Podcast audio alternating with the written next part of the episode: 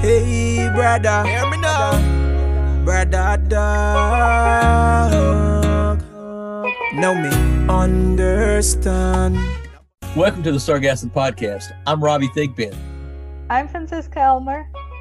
And I am Mar Fernandez. And we are your hosts for today. And we are going to share with you the latest ideas and concepts about sargassum and sargassum beaching events, which have become an international challenge.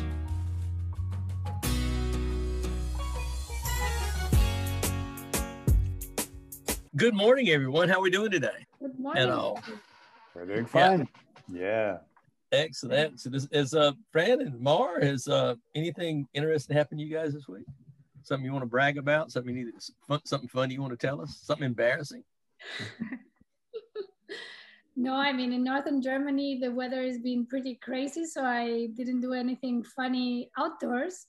But indoors, I discovered really cool new videos about uh, ocean negative emission technologies, and I got very excited when they mentioned sargassum branching. So that was my star of the of the week, and that's about it. Too much time in front of the computer, I guess.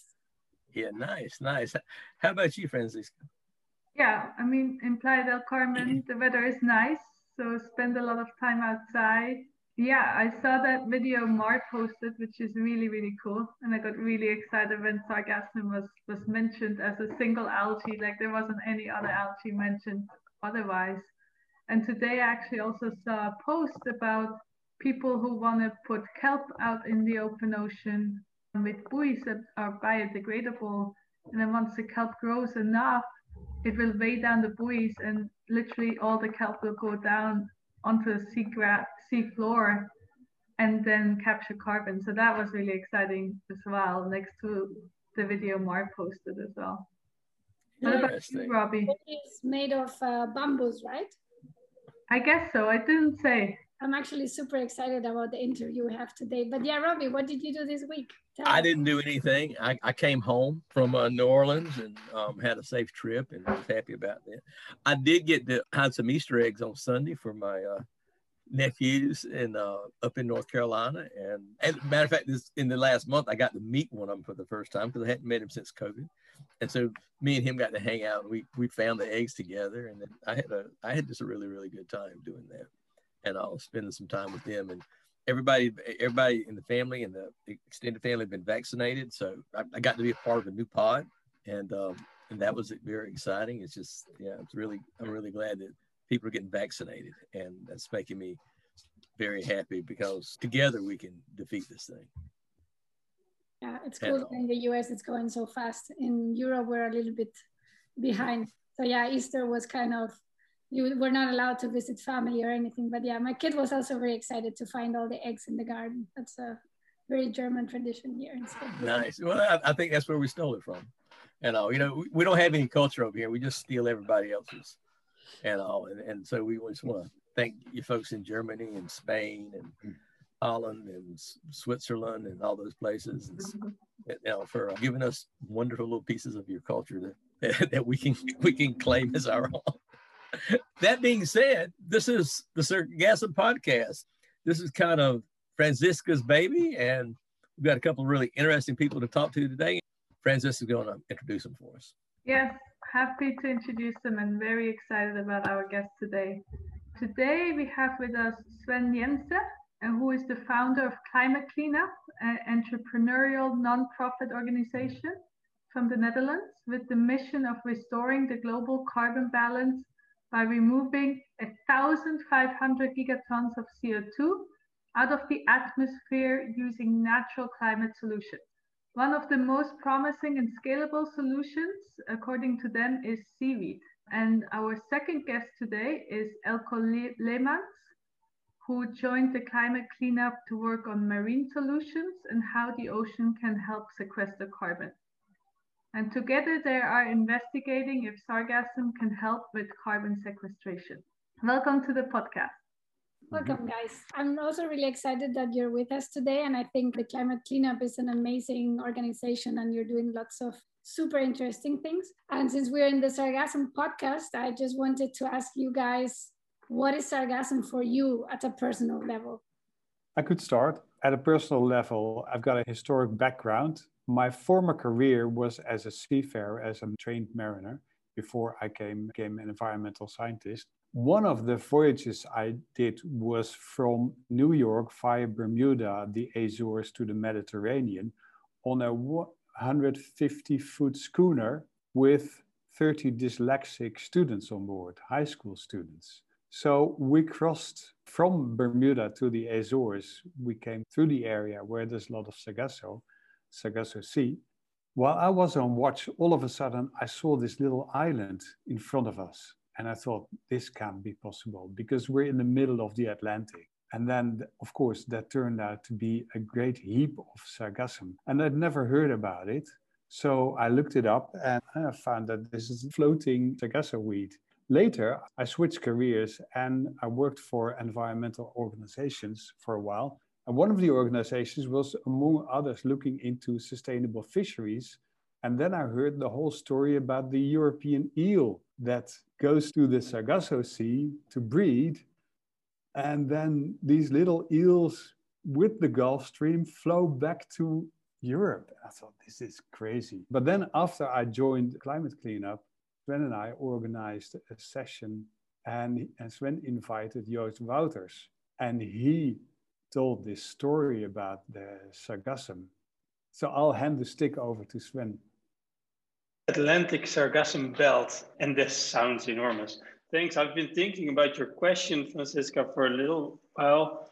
Like, what does it mean personally? And while this sounds super dramatic, it's for me, uh, sargassum represents the future it started all with us, and let me set one thing straight. We're kind of co-founders. We we started this adventure with a bunch of people.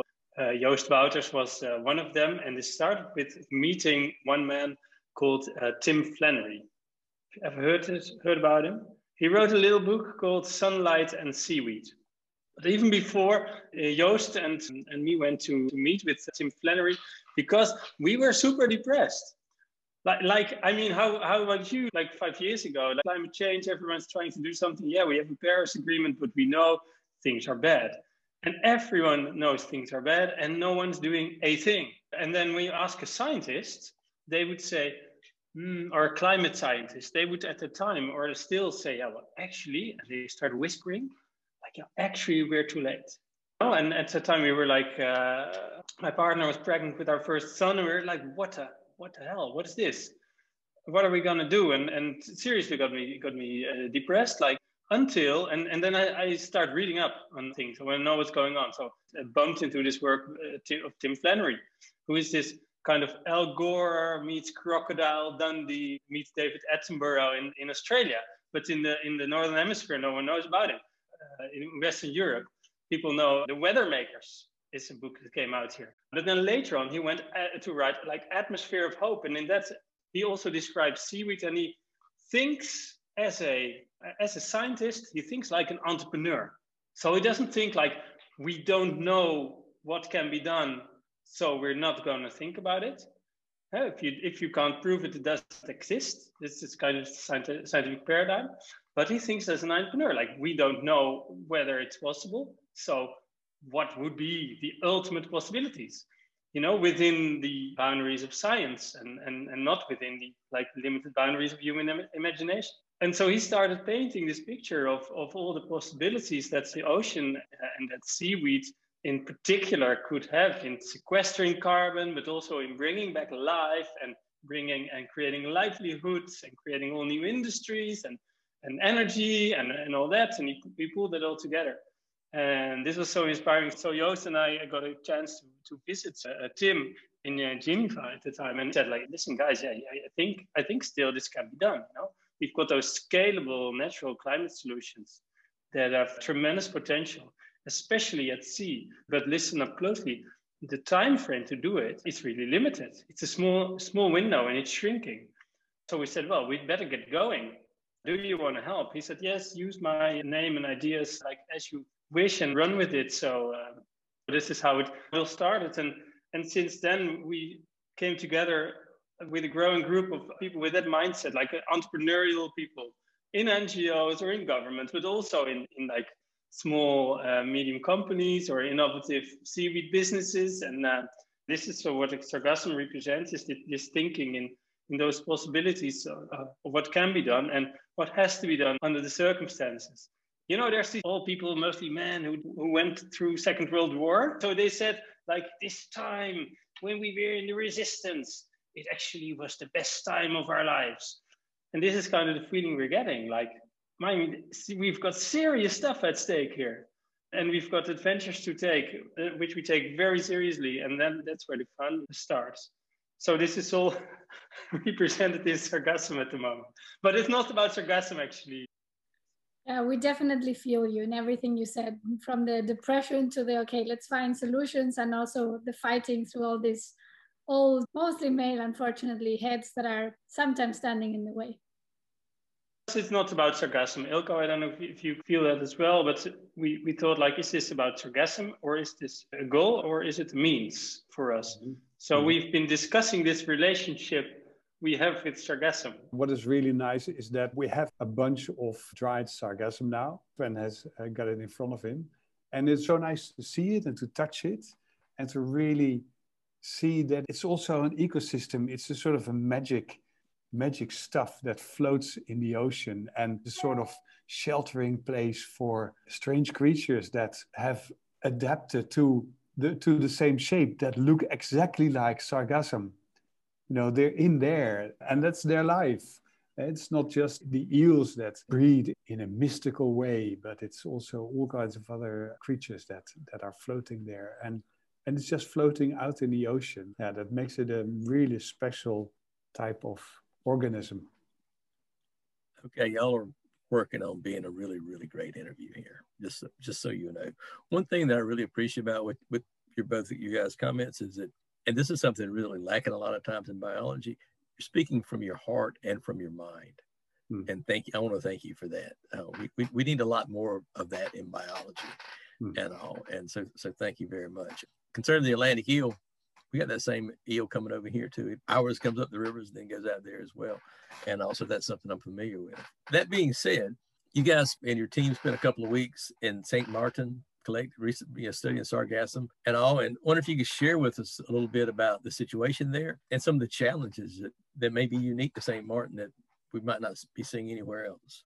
In our team, we had some other people as well. Fons Jansen, uh, Peter Lindeman, and Bram Geers. And for the rest, we also cooperate with a couple of universities, with uh, Portsmouth University, uh, Wageningen University, uh, etc., and all kinds of uh, entrepreneurs. In September, uh, Fons and Peter went to St. Martin, uh, got in touch with the St. Martin Nature Foundation. We were also in touch with people on Bonaire and other islands as well, but we chose to go to St. Martin because there was a large influx of sargassum there and much more than on Bonaire. So what's interesting in St. Martin is that it's partly French and partly Dutch. It's on one island, but the, the way people deal with nature is quite different. What they noticed is that we knew about the sargassum washing up on the beaches and causing a problem for the tourists, but it's not just the tourists because they also found out that one of the other issues is that it produces fumes like H2S, which is toxic for local residents and they started they looked a lot into the impact on the local ecosystem. So what they did they collected about a ton of sargassum just by hand from boats and also from the beach and did a lot of tests on the beach and dried all this sargassum and later shipped that to the netherlands. So we have about 100 kilos of dried sargassum here. What they noticed is that they worked with local organizations but many people didn't really know about the issue. So they would ask people, you know, about this, and they said, yeah, yeah, we sometimes see it on the beach, but it's not. Yeah, there's a couple of people who are really interested in what it is, what it does, what the impact is, but it's not really common among the local people there. But the organization like the Nature Foundation and also people from the local government were really interested in the solutions we are trying to achieve. I kind of got a follow up question that maybe then can address that. But the climate cleanup, it started as a, a maritime innovation impulse idea. And, uh, and it really is a feasibility study on carbon capture from sargassum. Can you tell us a little bit about that, Sven? You mentioned in the beginning our goal, which is to remove 1500 gigatons, which is to double nature because plants and trees on Earth actually turned out now contain already 1500 gigatons. So we just have to double it, right? Sounds feasible. Piece of, piece of cake. Piece of cake. Let's do it. And then uh, the sargassum, this interesting thing about it, it's so for us, it's not so much about sargassum per se, but about the fact that here's a growing ecosystem, which for us includes the people who are part of that ecosystem in many different ways. There's this growing ecosystem that's been actually the, the, the, big bloom has been you know pushed by humanity. That's our doing that the stuff is there in those those great amounts you know by fertilizer from from congo river and amazon river and maybe global warming which also increases the growth and maybe extra carbon in the uh, in the atmosphere and water. So there's this stuff but it maybe for us it's mostly a teacher actually because we're working uh, the maritime innovation of course, we need maritime innovation, but we need innovation on all fronts of what we actually call a new nature economy. What we need to do basically is move from an economy based on old plants to an economy based on fresh plants to not only to make energy, but also, or to just sequester carbon, but also to build our houses, make all the products we want, you know, grow our food. We could not use fertilizer made by uh, natural gas, but use natural fertilizers, for example, right? Ocean based. So once you start connecting those dots around, moving from old plants to an economy based on new plants, then the sargassum becomes a teacher. Because what happens is like, how are we, even Tim Flannery had this grand idea of large scale kelp cultivation, or you have it. How are we going to do that in such a way that it doesn't cause harm, that actually the local communities connected to the sea, because there's many, also profit from that and connected to it.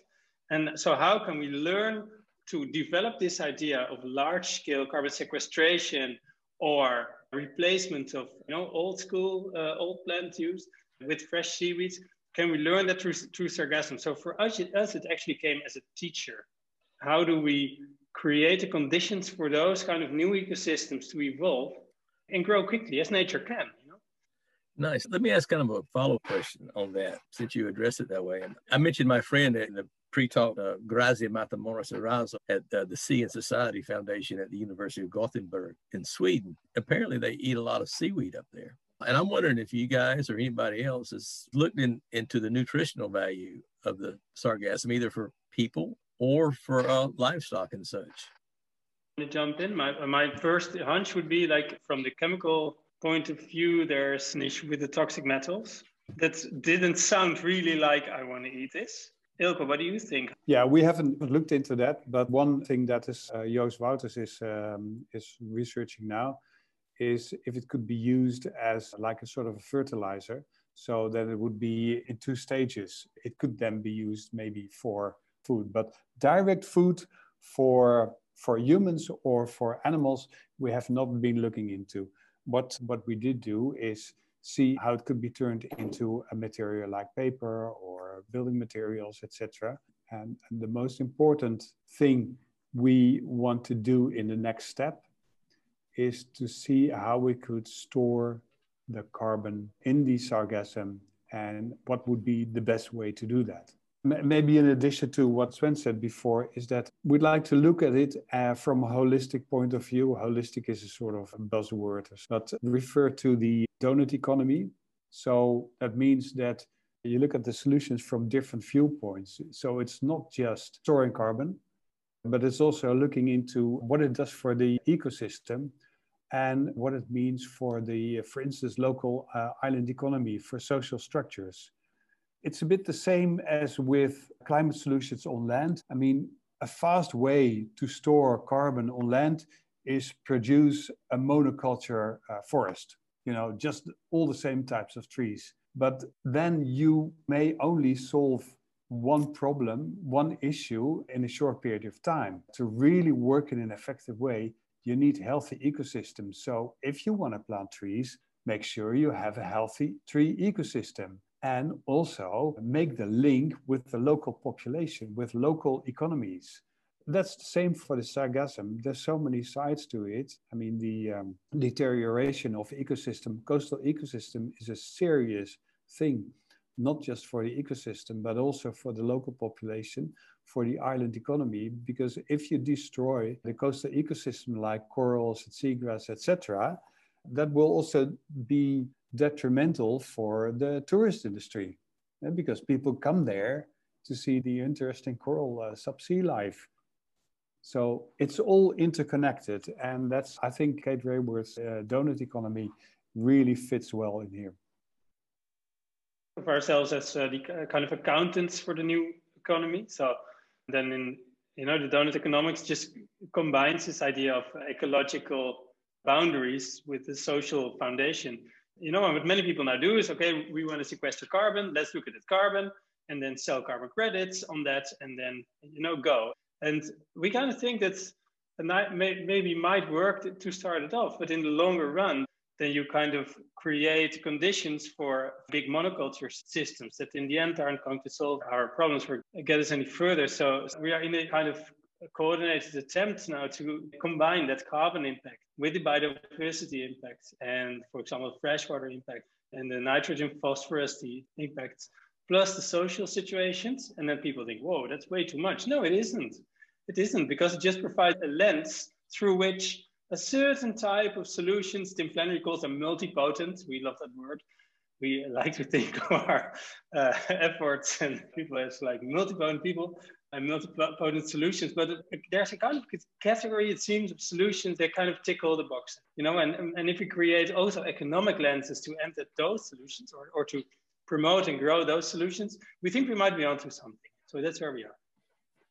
Nice, nice. I really appreciate where these answers are coming from. Eelco mentioned local economies and how you work with local peoples and et cetera, et cetera. And then you both use the term biodiversity might I suggest that instead of saying biodiversity, biocultural diversity, because if you're supporting these lifeways of these local peoples, you're not just protecting biodiversity, you're protecting cultural diversity or biocultural diversity. I think that's a really important thing that you know we, we need to be doing together. So so thank you. Thank you for that.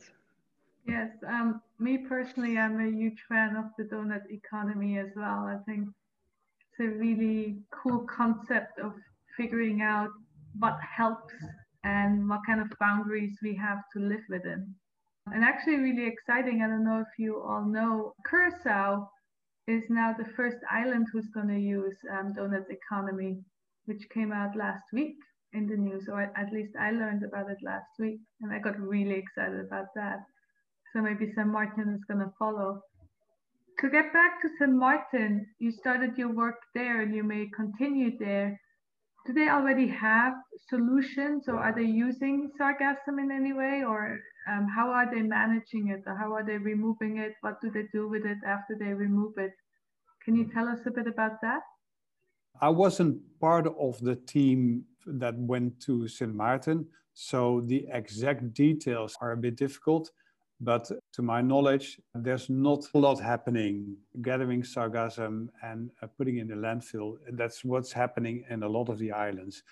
But there is a difference between the French side and the Dutch side. Uh, I heard that uh, on some of the French islands, uh, the local gas company is also invited to help out. And so, uh, for instance, to produ- produce biogas from food waste and sargassum. But yeah, the exact details I should ask some of the uh, to one of my colleagues. Thank you. What we're trying to do is like bridge those the kind of you might say Western European thinking of we need an industry and big boats and we need to construct them and go there, huh? go there, like a new colonial movement or still colonial movement, you might say. Go there and then impose our solutions because we're so smart, right? While the thinking that kind of emerged from the team was like, all right, there's these people, they've got fishing vessels, they don't need them year round. So how does that overlap with the sargassum season? So can we devise of like collaboratively develop methods of uh, harvesting the sargassum at the right point, like where is that? And then process from there and maybe use biogas process if that's useful. That's more along the industrial thinking, but can we kind of merge those ways of thinking? I think that's one of the main points that came out of there. Nice, nice. Thank you. Then, judging from that big old pile of dried sargassum in front of you, does it have a nice aroma? I would think that you took some back with you to the Netherlands. So, what I like to know is what did you do with? You just make building blocks or Legos out of it, or make a salad or something, or, or what are you doing with these with this material there in the Netherlands? Chemical analysis going on within the scientific community, and then we are thinking about for example, let's uh, have a prize. Like we have this stuff. Who come? Who will come up with the best ideas? You know, and we like to work with student teams, like the young bright minds who come up with a fresh vision. Currently, there's uh, Joost Wouters is doing a couple of tests, among others, uh, to see if it could be worked as a fertilizer. But the uh, research institute uh, TNO in the Netherlands is currently doing tests on supercritical water gasification. You know that what that is. It's quite technical. You know, you bring it a high pressure and then see if you can try to get the energy out of it. And then there's a University of Applied Science who is also going to use it to do all kinds of tests. And then indeed, that's what we want to do as a next step is have a sort of a call, even a sort of an award for people coming up with all kinds of ideas. And one of our colleagues, he works with bio-based building materials. I don't know how you call it. It's a type of a clay. Building blocks. Yeah, building blocks to make building blocks and maybe use sargassum as the uh, aggregate. Uh, yeah. elements. Yeah. yeah. Yeah. yeah. Well, well, when I was seeing Sven there with his you know, pressing down on it, I was wondering how much weight would that support before it started breaking up? How much pressure can you put on it before it starts crumbling, or will it crumble? Crumbling. Yeah, you need to put it together. I think. Yeah. Well, it yeah. looks it looks pretty strong right there, and it maybe yeah, just mix it with some clay, like you were saying. It looks like it might be a really good aggregate to hold yeah. things together. Interesting, yeah, because yeah, like I said, we're trying to combine all the solutions. So this is a CLT block. do You know CLT, cross-laminated timber. Uh-huh. There's actually a big fight in the construction industry between the old plant guy, girls and guys and, and the new plant uh, people because concrete is actually, of course, old animals, sea animals mostly, limestone. And so we are a quite fight actually to create an alternative for that. I think when we get like the parameters right about all the advantages that this stuff brings compared to the kind of incumbent uh, construction industry, then it becomes a no-brainer really, right? But all this material that's actually is a problem now. That's how we uh, how we look at those things, and then try to get our hands on it. You know, but you must have had other guests in the podcast who, who are working in all kinds of innovative ways. So yeah, we we actually had the the guys from the Dacazo company in Mexico that are developing also a type of uh, concrete with sargassum, so similar mm-hmm. ideas. So of course, as you said, it's like having all these different ideas put together, and then we can start using the sargassum to substitute things that right now are not really moving forward, like the old way of doing concrete, for example, because it produces so much CO2. And mm. what I think it's also super interesting is that what people don't realize is that when you sequester CO2 with the sargassum, and then instead of maybe sinking it, you use it for something like this, you're also sequestering carbon, right? Like the carbon is still stored in there. So is this what you mean when you talk about these na double nature-based solutions, or what is this concept that you talk about in your climate cleanup solution that is called double nature? Is it what you mean that you have this double use for your solution, or what is it about? Idea. If we can, uh, I would say you're hired. Um, if we could hire you, anyway. Um, uh, please join the team. We are we we operate as basically as a bunch of freelancers. So welcome. Yeah, the double nature. I mean, we are we're very simple people. We just started with okay, let's count the carbon that needs to be sequestered. Okay, natural solutions have all those advantages. No, we need natural solutions. Okay, so hey, the plants and trees contain already 1500. So okay, double nature contains both this goal, this kind of physical mono, just look at carbon, reductionist goal, you might say.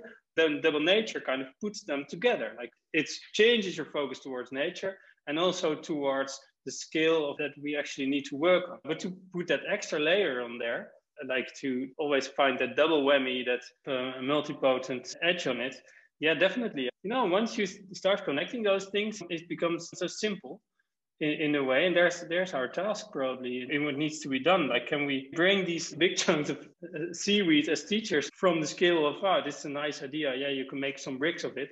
Like, what happens if we actually build a city from this? Is that possible? What's needed then? You know, how do we organize that? There's got a vision, and you know, try to start from that vision, and then I think what humanity has been showing so far in terms of the impact we can make, let's turn it to, to a positive impact. One thing about uh, storing carbon in building materials. Recently, I had a very nice example. There was a friends of ours, ours bought uh, an old farmhouse and they wanted to uh, sort of rebuild it or restore it. So they took the ceiling out and they found these beams and then they called me and said, you got to come here and have a look. And I saw that the beams that was holding the whole building together, they were actually old masts or something, at least spars from old sailing ships that uh, may have put in there uh, like 150 years ago. And then I realized that these masts were from an old ship that the ship probably was had rotten away and then they reused the mast and the mast had probably been 50 years old and then the tree that was used for the mast was maybe 200 years old. So there was this carbon sitting in that wood, in that, in that old building that had been there maybe 500 years or so. And I thought, that is great. That's really, really good. And now, if you look at the regulation, for instance, in the Netherlands, is that if you make a building out of wood, according to the regulation, it will only sit there until that building is taken away. And then they say, well, this building will only last 50 years or so, because when it is taken down, it will probably be burned. So what we say, you really need to, to change the regulation. You really need to change how you calculate the carbon that sits in such a building. Because now the calculation is really positive for concrete, and it's really negative for wood. That's also the type of things we you really need to, to approach. It's not just the practical stuff, but also you know the whole mindset and regulation of the regulators, and that really need to change. Bio-based materials, you know, in 50 years, if you think about the climate impact at that time, that will be a capital punishment on that. Hmm. Seriously, think about it. Burn something like wood in 50 years' time with the water here, I mean, in the middle of Amsterdam, it will be flooded. Until recently, or still, you know, some energy companies can import wood chips from Canada to burn in the energy plants. That's insane. Yeah, well, they say that's negative carbon when they do that. Yeah. And all. Uh, but speaking about flooding, the U.S. has already had climate change refugees from flooding. An indigenous group down in Louisiana has been relocated because the island where they lived is under salt water now. Mm. And uh, the, the town, Charleston, South Carolina, down on the coast there, they experience flooding regularly from sea level rise and uh, something they've never done before. And, and it's a big issue. And yet people see these things and say, nah, it's no big deal. It's absolutely baffling to me. So, Robbie, you said that you're not really aware of the geography of the Netherlands, but I can tell you that half of the Netherlands is under the sea level. So we're protected by dunes and dikes, etc. Dutch companies are really good in, in building that sort of infrastructure. But of course, this is not lasting. Actually, I'm not as ignorant as I make out to be. And I'll, um, I, I at least learned about your windmills and wooden shoes and tulips and stuff. Yeah. So no, no, I, I understand that, and it's a big issue for them. But your issue with that is just countries built in a low place, and y'all been dealing with that for ever, I guess. And it's certainly going to impact you, you folks a whole lot more. What's the name of that island that's that's been flooding? Do you know that? The island is Isla de Jean Charles in Louisiana. Yeah, so I guess if we want to stop this type of things from happening, we really have to get at it right now. And you guys have this very ambitious goal of thousand five hundred gigatons, which is a lot. I think people cannot even imagine how much that is. I guess that number is coming from restoring the carbon concentrations in the atmosphere as they were before the Industrial Revolution. That's why the number is so high. And now my question is, we know now that we have a lot of sargassum in this um, Atlantic belt, but is that sargassum enough? Like how many gigatons of sargassum do we have there? Because I think it's around 10 So how do you think sargassum can actually contribute to your goal of 1,500 gigatons of carbon fixation? A lot by any means. So it's this is why we call it really a teacher. So it teaches us actually right now as how to work with nature in the oceans towards carbon sequestration. That's what it does. Yeah, it might be a little piece of the puzzle. I mean, we, need a thousand solutions, maybe a million different places, and they will all add up. Like a tree, I'm looking at a tree, and the leaves are just coming out, and this single tree is I don't know how many how many thousand leaves, maybe even a hundred thousand or something, and and together they power the tree, and this is just one tree. You know, this this is we think we should look at that from that perspective as, as nature uh, nature works on it. So it's not this one solution, and it's not this one place, but it's it is about looking very seriously at this at it uh, as a teacher.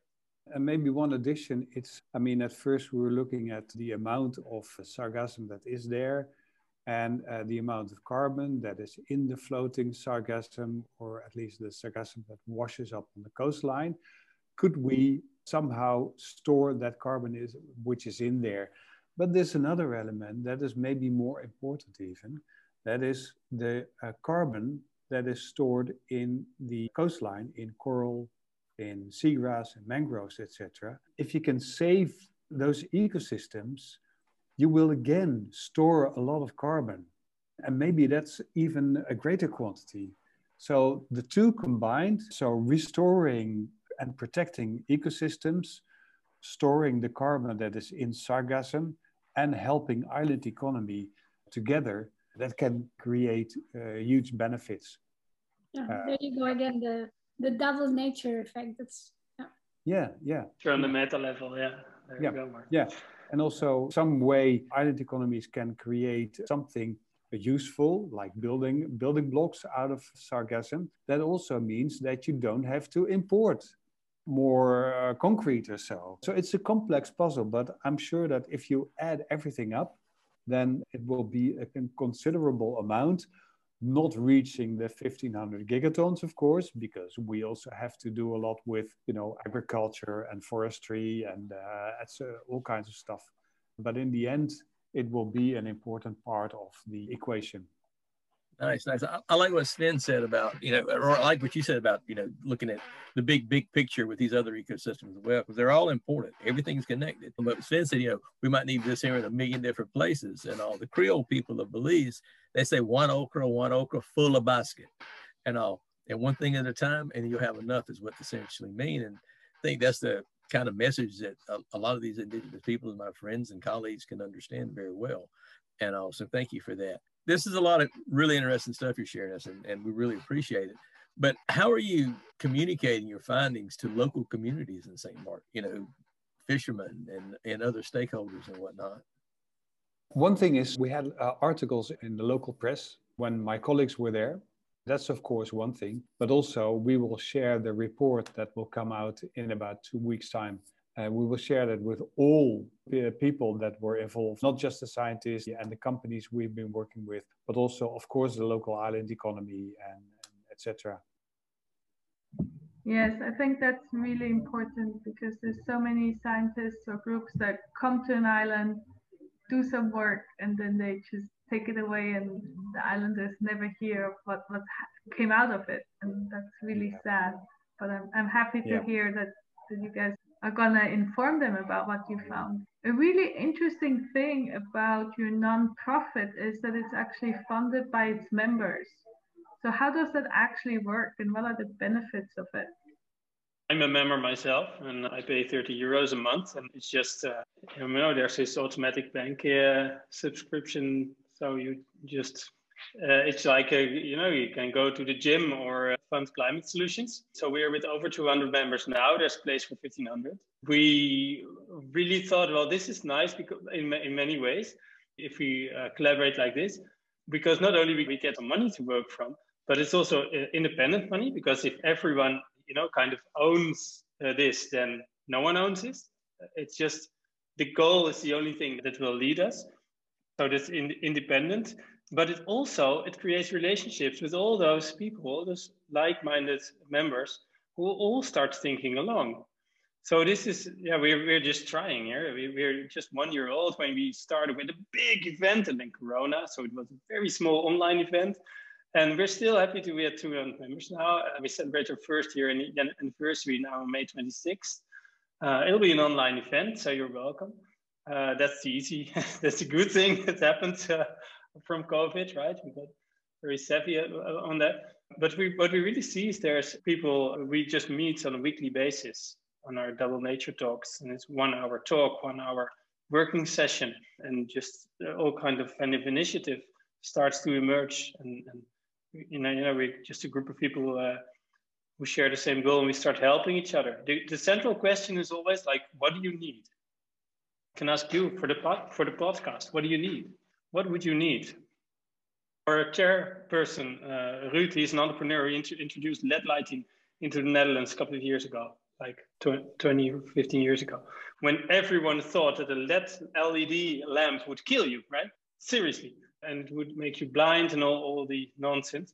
It's something that we learned from him. Like he always says, like when talking with innovative entrepreneurs, like, what do you need? And it's a simple but very strong question, I think. And all these people that uh, bring up their ideas and work with the climate cleanup, are they all working on a volunteer base or like you don't pay anyone right to do the job or you do or how does it work? We do. We, we kind of self-fund now the people who actually do the work on a kind of full-time basis like Eelco and me. And we kind of self-fund our salaries for like two-thirds at this point. But so we, we have something to live from. I think the main thing when you want to really make meaningful climate impact is to steer your professional life towards it right so uh, really engage your life to working on climate solutions. It's a big thing you can do. So this is this is the, the privilege we have actually right now. This, there's a bunch of paying members and finance funders like the MIIP and funded this uh, Sargassum Phase One project and uh, WWF who uh, did some innovation funding and, and other partners from provinces and we are starting to build a, build a team because of course we should make this professional life. Why should a banker earn, you know, a million, and, why should we? Definitely. Subsistence or, or below. But we're creating a new economy. We'll come out very good. I think so too. I think the start might be a little bit more difficult or slower, but in the end, I mean, this will be the businesses that will be the major part of the economy. And I mean, big industries like the oil industry, they will have to reinvent themselves and then what better than changing to things like seaweed cultivation and usage? So I'm sure this will. Bright minds in the oil industry, they can work with us. Excellent. This last comment you make kind of feels like you're investigating new life ways for the planet, and we really appreciate that. We need to start wrapping up now. I want to thank Sven and Eelco for being with us today and our listeners. All of you could have been anywhere on the planet today, but you chose to be here with us, and we really appreciate you. Sven Eelco, we, we hope to talk to you again sometime, and you're always welcome here. Thank you so much for being here today. Thanks for having us. Thank you for your time, and go for it. This is a great, great meeting. I enjoyed that. These these guys are doing some really important stuff. Yes, I think it was super cool to hear from them. I really like the idea they had that when they talked about, you know, the people who were in World War II and how these people say that that was the best time of their life because they had a purpose and they were working on something really big. And that's actually how I feel about this period we are in right now.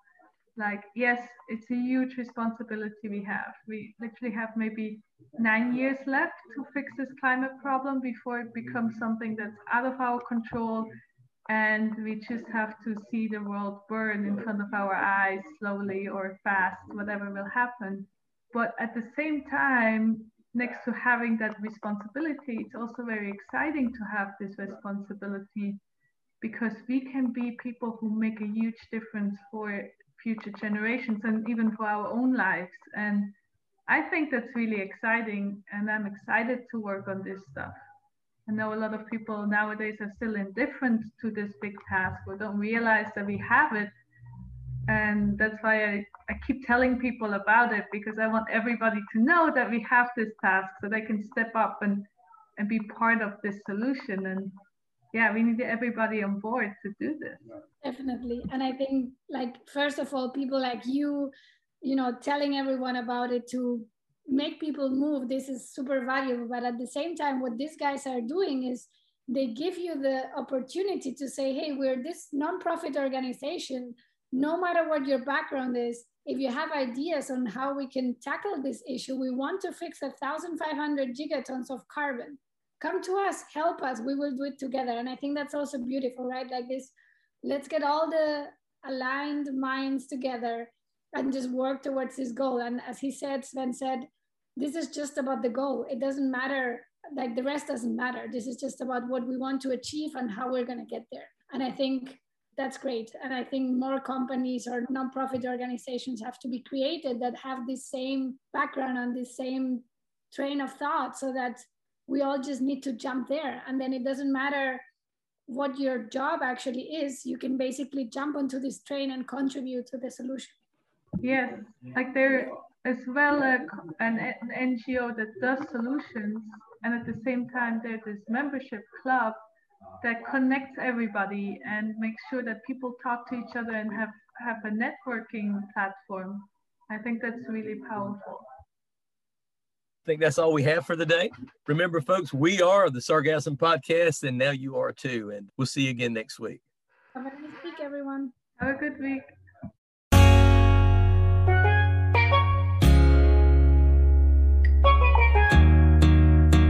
Hey, thanks for tuning in today and learning with us from our guest.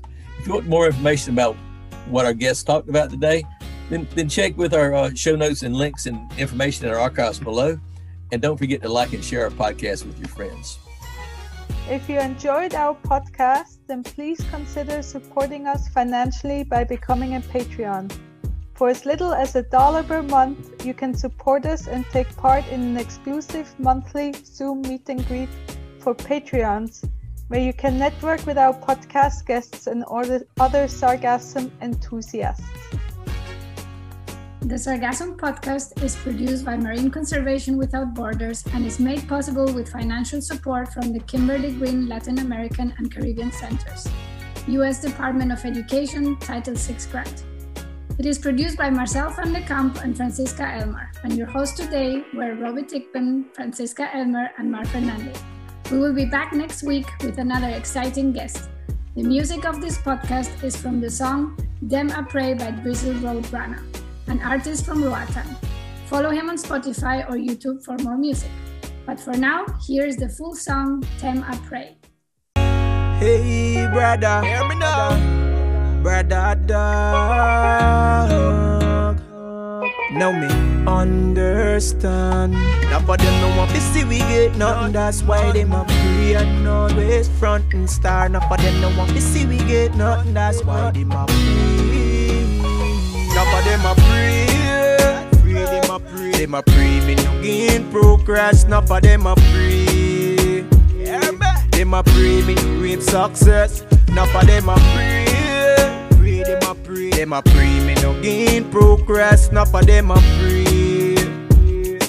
Them a pray me no reap success. So me tell them yeah, promises come man me no take that. Only if it come from Jah, I'll accept that. Now for them me put me trust in and give me setback. Yo select that, me and pull up that. Tell some wicked that bad mind me no fear them. Anytime them cheat and chat me no hear them. Me dash a few soak for the queer them. Me dash a few hard soak tell them where them. Now for them a pray. Them a pray gain progress. Now for them a pray. Them a pray me no reap success. So me tell them yeah. Yes, me know me have a lot of fake friends, but me never woulda thought me woulda have fake family. So me tell them straight, me no trust them, me no trust you, and me no trust him. Fake friend lost bad mind in a real life. Star me no rate that, star me no rate that. Me real for me woulda bust a million shot in a real life. Real, real, real for them a pray, them a pray me no gain progress. Now for them a pray, them a pray me no reap success. Now for them a pray, them a pray me no gain progress. Now for them a pray, them a pray me no reap success. So me tell them yeah. Oh,